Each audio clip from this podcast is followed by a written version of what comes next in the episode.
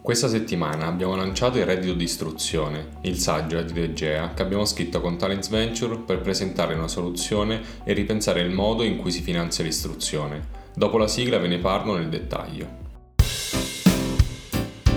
Istruzione Italia, il mondo delle università in meno di 5 minuti.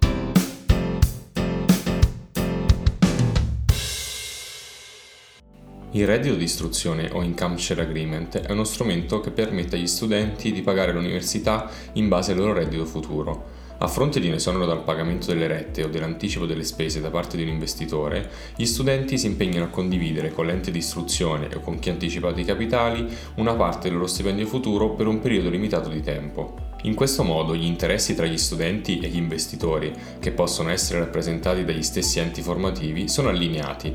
Se gli studenti hanno successo, ne beneficerà nei limiti fissati inizialmente chi ha investito nella loro istruzione o erogato il corso.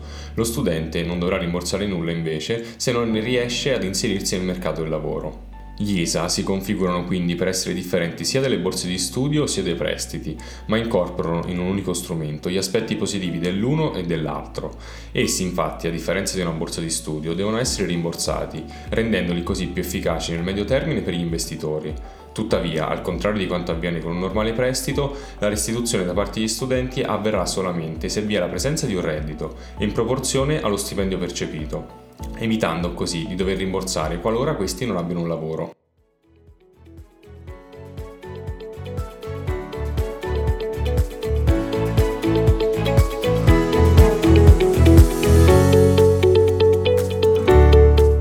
Se applicati correttamente, gli income share agreement possono portare almeno quattro tipologie di vantaggi. Il primo riguarda l'abbattimento delle barriere all'ingresso nel mondo dell'istruzione universitaria, poiché viene cambiato radicalmente il timing del pagamento del servizio. Invece che guardare le risorse economiche dipendenti dallo status sociale di partenza, questi strumenti guardano al potenziale di ogni singolo studente e consentono a studenti provenienti da qualsiasi background economico di ottenere risorse da investire per la propria istruzione utilizzando i guadagni futuri per finanziarsi gli studi. Il secondo vantaggio riguarda la protezione che l'Income Share Agreement offre agli studenti. Allo studente infatti viene richiesto di rimborsare quanto ricevuto solamente nel caso in cui trovi un lavoro che lo remuneri adeguatamente. Inoltre conosce in anticipo l'ammontare massimo che potrà rimborsare in caso di successo, evitando così di ripagare cifre spropositate. Il terzo aspetto riguarda l'alto valore informativo di questi strumenti. Gli Income Share Agreement infatti forniscono allo studente finanziato delle indicazioni circa la spendibilità di un determinato corso corso sul mercato del lavoro.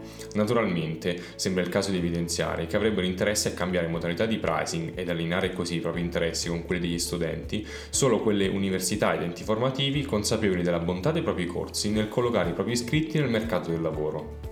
In ultimo, gli ISA creano un circolo virtuoso. Oltre che a fornire a tutti le stesse condizioni di partenza, ovvero un'istruzione che non richieda alcun investimento ex ante, questi strumenti fanno anche in modo che gli studenti che otterranno maggiori benefici in termini economici dall'istruzione saranno chiamati a contribuire per gli studi di chi verrà dopo di loro. Con questo libro vogliamo lanciare una proposta per dire che esiste un nuovo metodo per finanziare l'istruzione da affiancare a quelli esistenti, con l'obiettivo di abbattere le barriere all'ingresso dei percorsi di studio e fornire a tutti le stesse possibilità di accesso, con degli strumenti flessibili per chi li richiede, gli studenti, e sostenibili nel tempo per chi li offre, enti di formazione e finanziatori. Abbiamo stimato che con 735 milioni di euro in 5 anni, circa lo 0,2% di quanto l'Italia pagherà in interessi sul debito nello stesso periodo, oltre 140.000 studenti iscritti ad una laurea magistrale potrebbero essere esonerati dal pagamento della retta universitaria.